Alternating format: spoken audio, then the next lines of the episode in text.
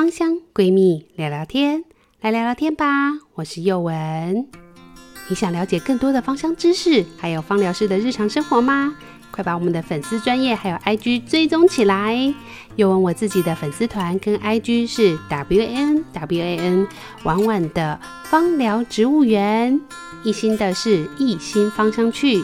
喜欢我们节目的人，也请记得要帮我们按赞、分享，然后给我们五颗星的评价哦。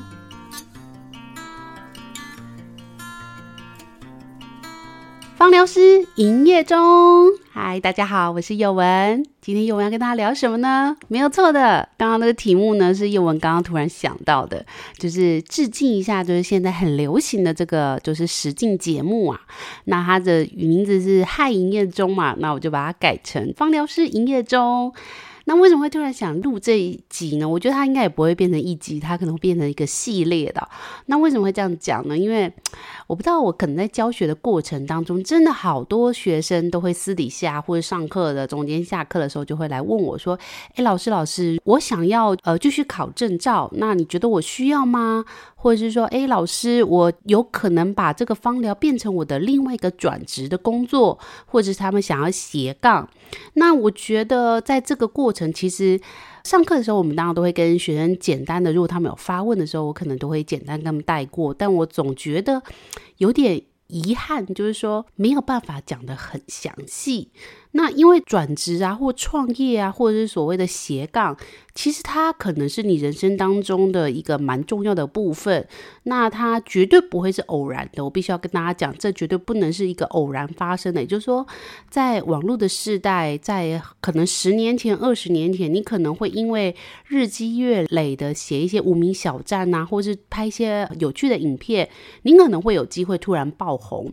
但是呢，在现在的状况下又不太一样，已经过了十年、二十年哦，很多事情这个网络的世代也不太一样了。那随着社群平台也越来越多，呃，这个爆红的可能基本上也是越来越少，所以这时候大家就不用想说，诶，会不会有一天我突然呃在路上 突然被星探发现这一类的，其实是比较难的哦。在芳疗师这个产业上，我觉得如果你希望它把它变成一个工作，或是未来的一个工作的改变的话，我觉得大家可能就需要好好的从长计议的想一想。那关于要不要考证照，我们有先录了一集跟埃尔菲跟娜哈之间的差异。那至于要不要考证照，我们可能会有另外一集再来讨论这件事情。但我们撇开证照这件事情，我们要跟大家聊聊是，如果我想要把芳疗的事业啊，这个芳疗师这件事情变成是我一个正式的工作的话，那么我会遇到的问题跟我需要考量的事情会有哪些？那我可以朝向的工作类型又有哪一些呢？那当然，宥我刚刚也提到，这其实是很难在一集或是短短的十分钟、二十分钟能够讲完的。因为我觉得，嗯，这件事情其实你要讲到是工作或者是你未来的一个发展的时候，它其实就可能会影响到你的人生。那它就必须要是一个全盘的考量。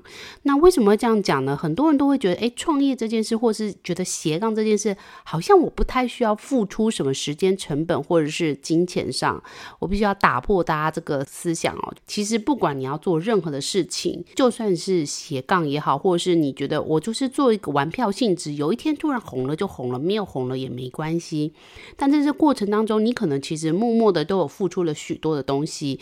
那这些东西我都希望大家其实是带有一点点目的性的去做。那这件事情目的性倒也不是说哦，我好像要很有心机哦，我要去做一个什么，然后要去设一个呃很有心机的事情，倒也不是这样。只是说，我认为说你在。做任何一件事情，包含投资你自己成为芳疗师，其实我觉得都是需要好好的去思考这件事情对你造成的影响。当你说考证照是比较简单啦，比如像考 NAHA One 好了，你可能就准备一两万块，就是还有学费，然后他们有些证照班，他可能就会付一些基础的精油，你可能也许再花个一万块买一些基础的精油跟植物油，可能就够你自己玩了一阵子了。那你可能就是在三万块的基础下，你可以去投资自己一个兴趣。那所以当然这个钱也是一个投资啊，所以你也必须要考量是啊，你的口袋有没有办法负荷，你的时间成本跟你的精神上，或者是你。你的家人上能不能接受这件事情。那当然，考证照这件事可能会相对来讲比较简单，因为你考完就一翻两瞪眼考过了，然后接下来就可能变成你的兴趣。但如果你要成为是一个职业的话，那么我觉得你要想的事情就会变得比较多，也比较复杂。那宥雯也希望跟大家好好聊聊这个部分，因为实在是太多人问我这个问题了。那我也希望能够做成一系列的专题，那好好来跟大家来去解说，或者是我们甚至是直接访访谈这一类的人物，来请他告诉我们他们的心路历程跟他们发展的过程。那在节目一开始的时候呢，就跟大家介绍一下我为什么要录这一集嘛。那我也希望给大家一个观念，这是也是我的座右铭啦。其实我都常在我的脸书上面也会分享，也会跟我的很多学生啊，或者是来询问我要怎么样成为芳疗师，或想用芳疗来做一个创业的基础的朋友，我都会跟他们分享一句话。那这句话我也跟大家各位听众朋友分享，就是没有人可以给你人生的答案，但是你的选择会。这句话呢，事实上是我自己会写在我的电脑荧幕上面，因为这是我工作的位置嘛。那我会写在荧幕上面，用那个标签机打好以后贴上去。那为什么这句话我会把它特别写起来呢？是因为我觉得很多的时候啊，创业或者是你想做很多事情，其实你身边的人其实很难给你答案的。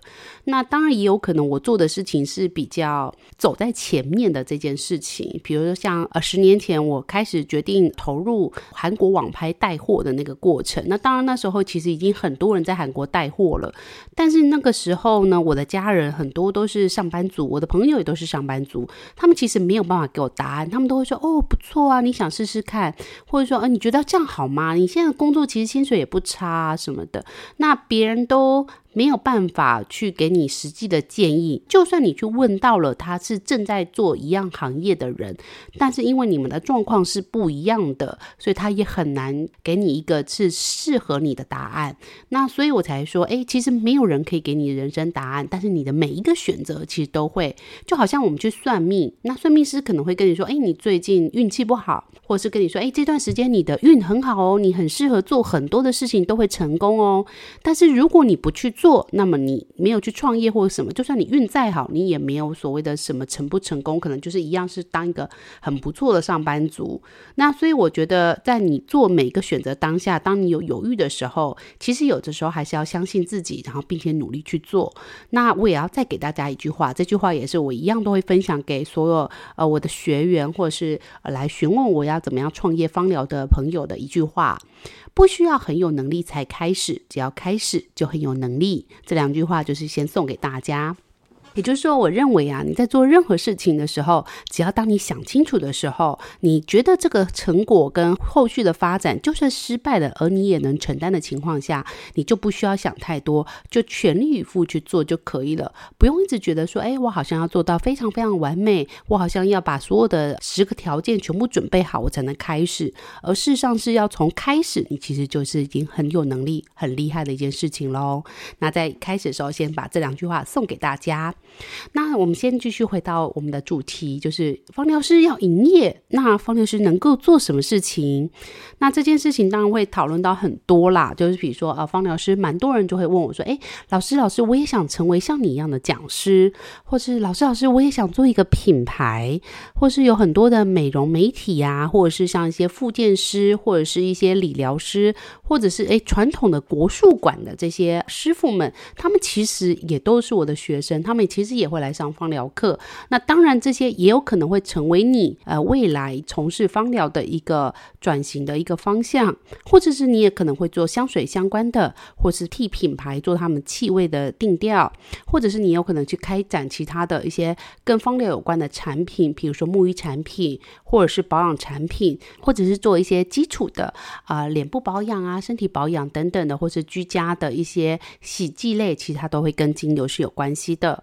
我们讲这么多的产品线，这当然我们之后都会再邀请朋友来跟我们聊一聊这些产品相关，或者是说这些职业上他们会是怎么样的一个状况，然后呢，让大家去可以好好的去思考这些职业是不是那么样的适合你。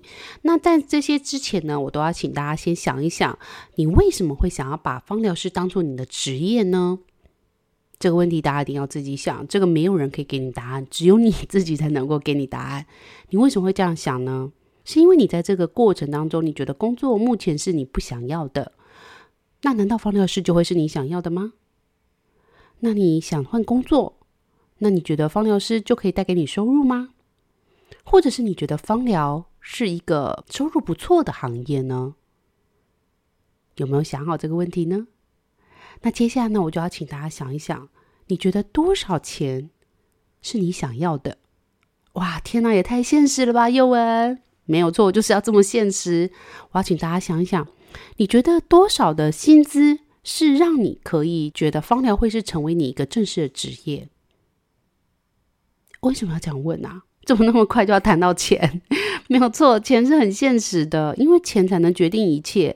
呃，应该反过来这样说，也不是说钱决定一切，而是说你的目标有多大，那么你要付出的，你就要想，相对来讲，它就是要多少。也就是说，你认为说，哎，没关系，我做一个房疗师，我可能就只要一两万块，可以维持我的生活。然后呢，我可能原本有原本的工作，那我可能只是想要多一点不一样的火花。那么你就真的可能是往斜杠兼差的路线走，那宥雯跟你聊的就会不一样喽。但如果你说，哎，不行，宥雯，我希望可以取代我现在的工作，我现在工作可能至少有三五万块，或者说啊，没有宥雯，我希望我可以变成是一个事业，我年薪一定要一百万、两百万以上哦。那这时候我们聊的事情又是不一样的一个面向哦。所以我再请大家想一想，你想要的是什么？你想把芳疗当做一个工作，那么。你想要的是什么样类型的工作？这边我请大家好好的想一想。那这边我们当然没有办法代替大家来回答这个问题啦。那当然我们会有机会再跟大家聊不一样。那在这之前，我们一定要跟大家讲，芳疗师这件事情呢，在国外是相对来讲很普及的。他们就很像是啊、呃，你好像是，比如你看医生，医生可能会帮你转接到其他的门诊啊、你有很多的不舒服，你可能挂了神经内科，检查完以后，他说，哎，没有，你的这些事情都很正常啊。那他可能会把你转接到身心科，或者是转接到复健科去做一些处理。那当然，在国外呢，他们也有。会转接到芳疗的部门去做一些相关的处置，或者是他们事实上对他们来讲，在国外因为医疗相对来讲比较贵，所以呢，他们也自然而然，国外的人就很习惯去寻求所谓的自然疗法，包含所谓的中医呀、或者是一些复健，或者是运动、瑜伽、冥想，或者是芳疗也是。那所以在国外呢，芳疗其实普及的程度有点像是我们在做美容美甲。那种感觉就好像是你今天去一个美容美甲店，它可能会有很多的不同的美容师在那边，那你就可以选择哦，我今天是要选择按摩，还是我今天要选择做指甲？我今天要选择做睫毛之类的，那他们里面就会有一个小小的部门，可能是让你选择。诶，我今天就是要做芳疗，或者是我想做咨商相关的。哦，天哪，这咨商的议题很敏感，最近有点在太敏感了。但我没关系，我们会请一个心理咨商师来跟我们聊聊芳疗师跟咨商师的差异，这样子。那所以我觉得大家可以想一想，就是说，在国外，它事实上是的确是有办法成为一个职业的。那其实呢，这个过程在在台湾目前现在坦白讲，还需要一点时间，所以的确是有很多很多的芳疗产业正在努力的推动，让芳疗可以变成是一个合法化。那又问我本人当然是乐观其成，因为我觉得芳疗这件事情的确是在我的身上或者身边的人是蛮明显的疗愈他的身心灵，并且改善他的身体这样的疾病。那我自己的小孩我已经讲过很多遍了，改善疾病的部分大家应该都已经耳熟能详。有兴趣的可以往前听我们的脾胃经络或者我们的好宝贝配方，就是肌肤急救的部分。那我们就不讲太多。所以幼文自己当然是对这个芳香疗法是因为有实际的改善，所以我当然会觉得，嗯，我是觉得也希望它可以变成是一个正式的工作。所谓的正式的意思，不是说我们现在这个芳疗是违法的，不是这个意思，而是我们能够正式变得像一个技术考试一样。比如说，我们想要当厨师，你可能是因为你自己煮饭很好吃，你可以自己开一个餐厅。那也有另外一个方法是，你可能是因为你考上了中式的厨师执照哦，丙级、乙级或甲之类的哦，这我可能不是那么了解。那或者是当你有西餐类、糕点类的一些相关技术执照，你可能可以去考了以后，然后去应征相关的工作，或者是自己在开业，这都是可以的。所以呢，芳疗师目前当然也会分为两种，一种就是我们会往执照考试方式去考，另外一种就是呃，你可能是累积经验造成的一个很有资深的这个芳疗师。但是不管是哪一种？目前在台湾这些所谓的 NAHA 执照跟 IFA 执照，并不是一个所谓的证照，只呃就是我们去考的这个算是一个算是修业证书。但是它并不能够代表，比如说啊，我如果今天台大化工毕业，我今天台大医学系毕业，那可是你毕业以后，你可能还是需要去考医师执照，类似这个样子的，事实上还是不太一样哦。但在台湾目前呢，这部分是还正在努力推动，那期望它有一天可以变成是，呃，我们真的有这样的执照可以去考，那我们就真的可以大声说，哎，我们事实上是可以去做这些相关的活动这样子。那但也不代表说你没有考到，你就不能从事相关活动啦，这个是。上是还是不太一样的问题，那只是宥雯当然会希望说，诶，是往那个方向发展，那让越来越多人去重视所谓的自然疗法。那我认为的芳疗啊，其实不完全是只有用芳香疗法，也就是说所谓的精油。我认为用植物油或生活上的一些饮食改善，搭配了运动、瑜伽、冥想等等的，我觉得都是对身体，呃，也就是它就是一个整体的概念，就是这些方法都可以去融合芳疗以后，去改善你的身体健康。那当然，我们有点扯太远了。那幼文一样，在这个过程，我相信大家一定开始思考说：哎，我到底要多少钱呢？为什么要叫我先想钱呢？当然啦，钱很重要啊！你要先想一想，你到底要多少，你才能知道你要的事上是什么样子的蓝图。你对芳疗的想法到底是什么？那这个问题当然留给大家去思考。那接下来呢，你可能就会先定定一个方向啊、因为你可能想要的是一个比较小型的，嗯，我可能一个月就是几千块也好，一万块也好，两万块也好，这样子就够了。那你可能就是所谓的斜杠或者是兼差的概念。那如果你想要的是一个比较多的正式的薪水，那你就要想，哎，那你就需要用正式的态度去看待它哦，因为你想要的是一份正式职业的薪水嘛，五六万以上，然后最好年薪有百万。哦，我们那个饼可以画大一点，没关系嘛。现在年薪百万 算什么？通货膨胀已经这么严重了，年薪百万真的也还好而已，就是够生活而已哈、这通货膨胀真的是太可怕了。那这些过程呢，你在想的时候，你就要想，诶，那如果我想要的是一个正式的职业、正式的工作，那我是不是应该也要付出一个正式职业、正式工作的努力跟付出呢？对吧？我应该没有讲错吧？各位听众朋友，你没有想过的，因为我其实问了很多人，其实很多人都在想象当中，但是没有实际的去把它写下来。我也请呃现在正在收听的你，可以拿一支笔，然后把你想要的写下来。你想要的是什么样的东西？那这时候呢，如果你想要的是一个兼差，那么其实相对来讲就比较轻松啦。我接下来就是请大家就想第二个问题。那这个第二个问题其实是五个问题啦。第一个问题就请大家想一下，你到底要多少钱？也就是你其实在做一个你的规模的范围的思考。那第二个就请大家想五个问题，就是我们英文课很老师很喜欢讲我们想的五个 W H 哦，这是什么意思呢？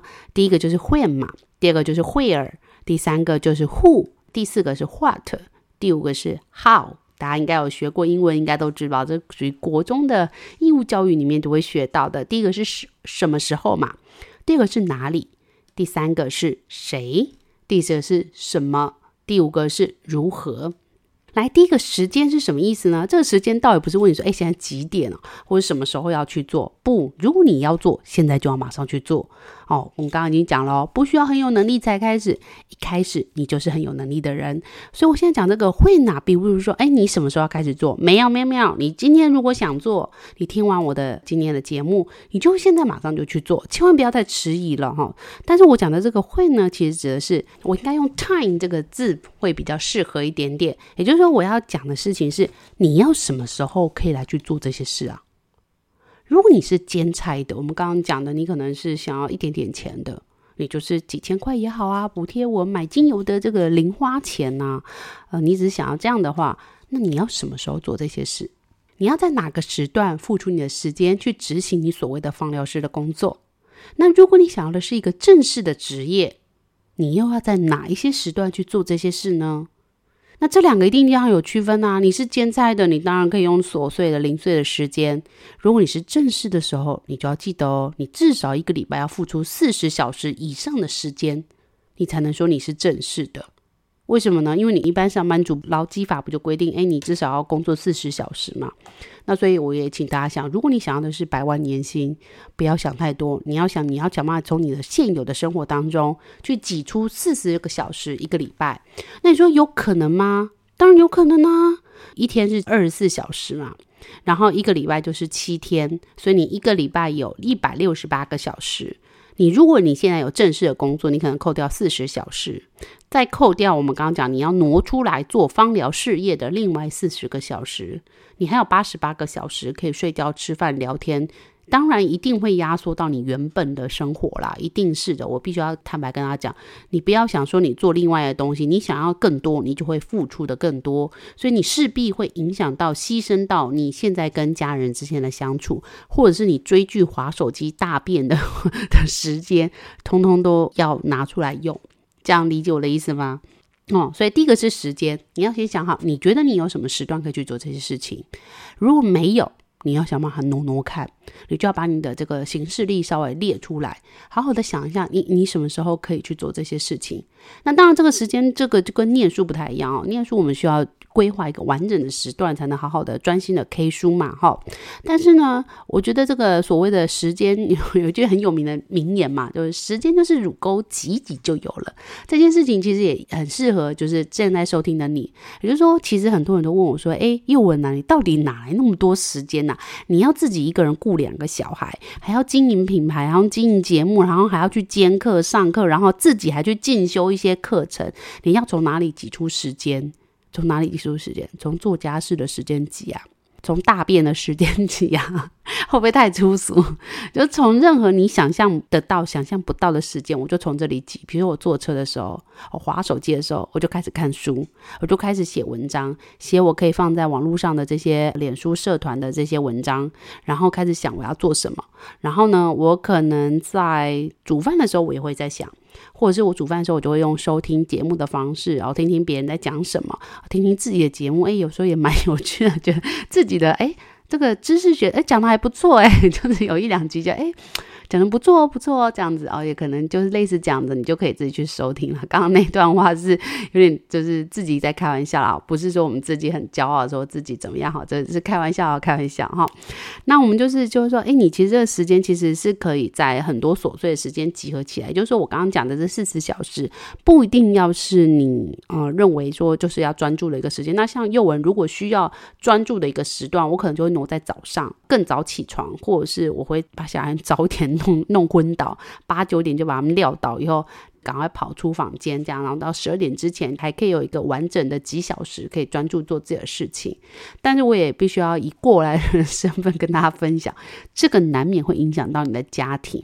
也就是说，当我过分的投入的时候，的确我的家人也会因为这样子被我压缩到一些生活的时间。比如说，我有时候我会我也会分心，我在陪我小孩的时候，我也会分心，在回一些讯息啊等等的。那这部分我也是正在边走边调整。这个在所有的创业的过程当中都一定会面临到这个问题，所以 这边要跟大家讲一句：创业要趁早。不是生小孩要趁早，是创业要趁早。因为这个问题，在我第一次创业的时候就没有这个问题，因为那时候我单身嘛，一个人嘛，自在嘛，就除了工作之外，所有时间都是我自己的，所以我就可以很全力的把所有的精力啊、时间全部都放在我的创业上面。所以不瞒大家说啦，我那时候真的是呈现一个疯狂的状态。就是我除了上班，我也跟大家讲一下，我的上班时间其实也很短，大概三到五个小时，每一天三到五小时。那除了这些时间之外，还有睡觉时间扣掉，我所有的时间，包含你能想象到的洗澡、吃饭。的所有时间，我都是在工作，所以我那时候 是有点走火入魔的状态。就我一边在回客人，因为那时候呃，脸书买东西的情况下，都还是走那种人工客服的方式，人工回讯息的方式。那我个人就比较喜欢亲力亲为的这个回讯息，所以我那时候几乎就是一边的吃饭，一边的回讯息。所以那时候我妈妈也蛮不爽我的，我妈 就就是会觉得。就是这么大了还不会照顾自己，然后那时候妈妈就很心疼你嘛，所以妈妈就会把饭煮好，弄成一大碗饭，然后呢放在你的书桌前面，然后你就一边吃饭一边就是回讯息啊、工作啊、做一些表单报表，然后跟厂商联络这一类的。所以我几乎是无时无刻，然后那时候如果谈恋爱的时候跟男朋友出去玩，在车上也是狂回讯息，就是下车看景点，上车就是没有办法跟他聊天，就是疯狂的就是回讯息。所以这当然是有点走火入魔的状况。不过大家一定要想，你一定也会遇到这样的状况。那你要怎么样去调整你的这个拿捏这个之间的差异呢？你可以自己去好好想一想。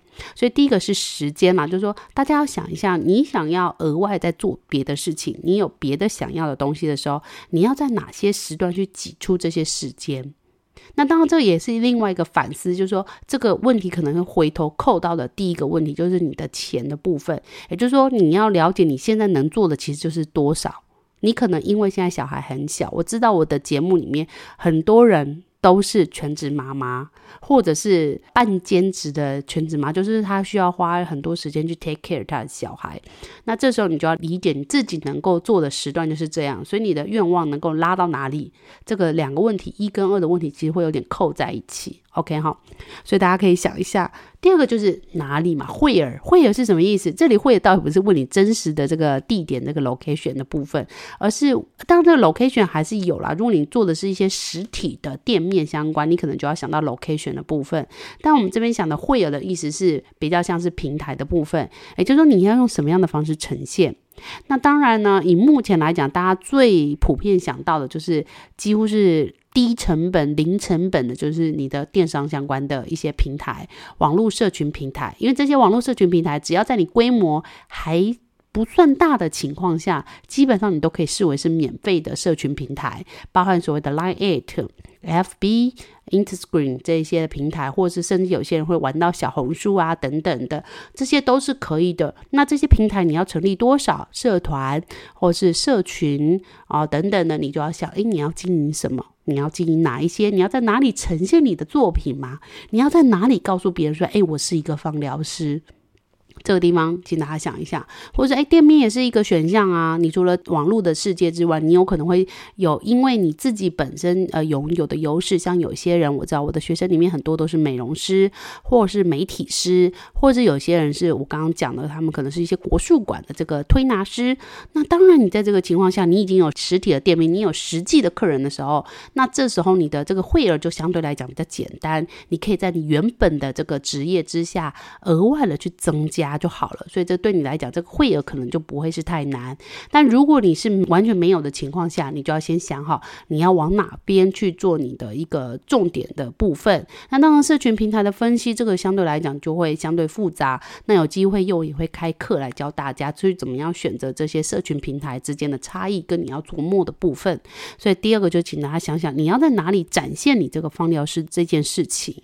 第三个就是 who，什么是 who？谁？谁？第一个刚好是你工作的人啊，就是你自己嘛啊，你可能一开始的时候呃，并没有办法请到很多的员工，那你可能工作的是你自己。但我这里的户并不是在讲工作的人，而是在讲你的客群设定。你的客群设定，你想做的是哪一方面的？你有想过你要做的客群专精吗？大家不要想说，哎，全部的我都可以哦，没有什么叫全部。你当然可以每个范围你都有所涉略，但是在一开始的时候，你就要先锁定你想要的是什么。也就是你锁定的是妈妈群，你锁定的是筋骨酸痛，你锁定的是肠胃相关的毛病，你锁定的是幼儿相关的。这时候你就要先把你的主要的受众要先 lock 起来，你要先想清楚。那这个当然有可能会随着你的时间变化，或者是电商或网络市场，或者是所有的市场的变化来去做有所调整，这是正常的。所以你也不是说要把它绑得那么死，说哦，我只做 A，我不做 B，没有这样子。但是你就要好好想一下，你先主要的优先次序，因为人不能够一次做太多事情，这样你会迷失你的方向，你要先锁定好一个哦，我特别擅长的就是生理期相关，我特别擅长就是呃，比如说呃，金钱症候群，或者是呃更年期哦这一类的，你就要想清楚，或者你特别在做的专精的就是癌末的安宁治疗，这些我觉得大家都要先把这个目标受众跟这个部分先想清楚，你一定要专精一个，再去往外发展，因为这个你想要专精的这个受众也会影响你后面要做的事情，这样 OK 吗？比如说你想做的是妇幼相关的，好了，那你就要想你要去哪里开拓你的客源，月子中心嘛，婴幼儿嘛。幼稚园嘛，小学嘛，你那要找的人他们在哪里？你就要开始去想。所以你这个 who，你就要想清楚，你的受众是谁，一定要想清楚。那接下来呢，你可能考虑的是 what，什么？你要做的产品是什么啊？你要卖的是你芳疗师本人，所以你卖的这个 what 是是什么东西？你要卖的是什么？什么？对不对？你要卖的是产品，卖的是你的嘴巴。就是你讲出去的话，你的脑中知识，或是你的体力哦，所以你要想清楚，诶，你这样的受众过程当中，你想要呈现的是什么？应该这样讲，你想呈现的是什么？你想要用什么样方式去服务你的这个所谓的受众？你要想清楚。所以你这时候就要想，诶，那我要做的方式，你先锁定你的受众，你接下来才能讨论你接下来要做什么嘛。对不对？那这个我就没办法去举例太多，因为这个可能牵涉到我刚刚举例到这些受众，你要先想好，才会牵涉到你第四个问题，你要做什么？你的呈现东西是什么？你要有产品吧？这边呢，我要先跟他打破一个名思哦，要单独只靠讲师这个工作来维持。全部就是你的正式的薪资的部分，坦白讲，现在来讲是有点辛苦的。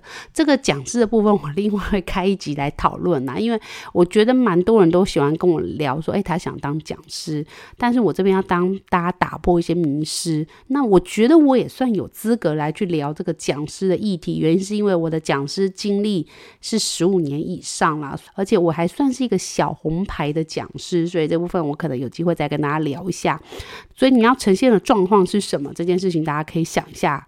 第五个就是我们刚刚问到的 how，诶，你要怎么做啊？你可能想当讲师，那你可能需要考出很多执照，你可能需要去相关科系毕业，你可能要相关的从业经验。类似这样的，那你要怎么去呈现你的专业度？那当然，我并不是觉得说，哎，你好像不是很厉害的科系毕业，你就没办法做这个吗？倒也没有，只是说它会是一个加加分嘛。啊，比如说，如果今天我是中医师，我有中医师执照，那我在谈中医方疗来讲，坦白讲，可信度会变比较高。那如果你没有，但是你又想谈中医方疗，你是不是应该要去做其他相对应的进修呢？那你要怎么样去呈现这一块？你想讲的是哪一块？就是中医方疗。有很多嘛，你可以讲经络，你可以实际去按摩，你可以是去讨论节气相关，你可以讨论中药材，可以讨论一些药学、药草之类的东西。你要怎么样的去表现出来你的东西？所以这是我提供给大家思考的五个点。你要怎么时间？第一个 when，第二个是地点。惠尔你要呈现的这个位置在哪里？第三个就是你的受众是什么？Who 是谁？你的受众部分要锁锁定清楚。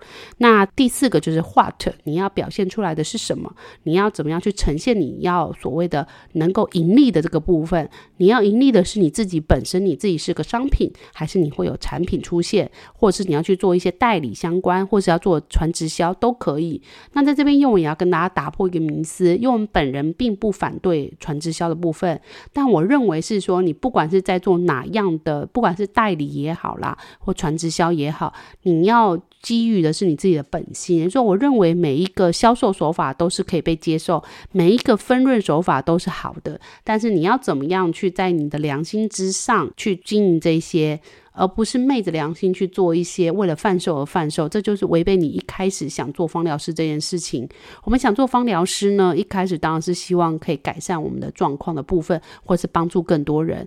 那你一定要记得这个你的初心。就是你想要的是健康，还是想要的是家人，还是想要做是帮助更多人这个概念？你要保持你的初心之后，其实你透过什么样的方式得到产品去做销售或去做推广，其实只要在你的初心之下，你没有呃违背良心的情况下，我觉得都是很好的一个行为。因为 在芳疗里面，很多人都会提到所谓的传直销品牌这部分，幼文其实很多的朋友都是做传直销品牌，但我并不反对，也不会去排斥。那我当然也没有加入大家想象的那些传直销品牌，但我觉得这些都是大家个人的选择。只是你在销售的情况下呢，你一定要记得保持你的初心，不要为了贩售而贩售，这就是违背你原本想做芳疗师的这个初心呐。好，这是题外话。那第五个就是你要怎么样去展现它。你要怎么样去展现你的这些产品？就包含你自己个人，你要怎么样去秀出它的一些优势？你跟别人有什么样的不同等等的？那就是今天幼文在这系列的这个芳疗师营业中。哦，我们要讨论的这个部分，我先当大家拆成两个议题。第一个议题就是所谓的呃，你要多少钱？你想要的是什么样子？第二个呢，就是你的五个 W H 的问题，请大家好好思考一下。那我们还会有系列相关的节目，大家也可以再继续支持我们。那我在。节目的最后面呢，也还是要跟大家说，不管你做什么样的选择，当你决定好的时候，就要全力以赴。那另外呢，也要请大家再思考一下，你可以拿出多少的金额跟多少的时间。来去做这些事情，这个我们在下一集会再跟大家继续聊聊这个部分。那我是宥雯，我们今天跟大家聊聊的放疗师营业中就到这里。那你有更多相关的问题想要询问我们，请记得私信我们，并且帮我们按赞分享哦。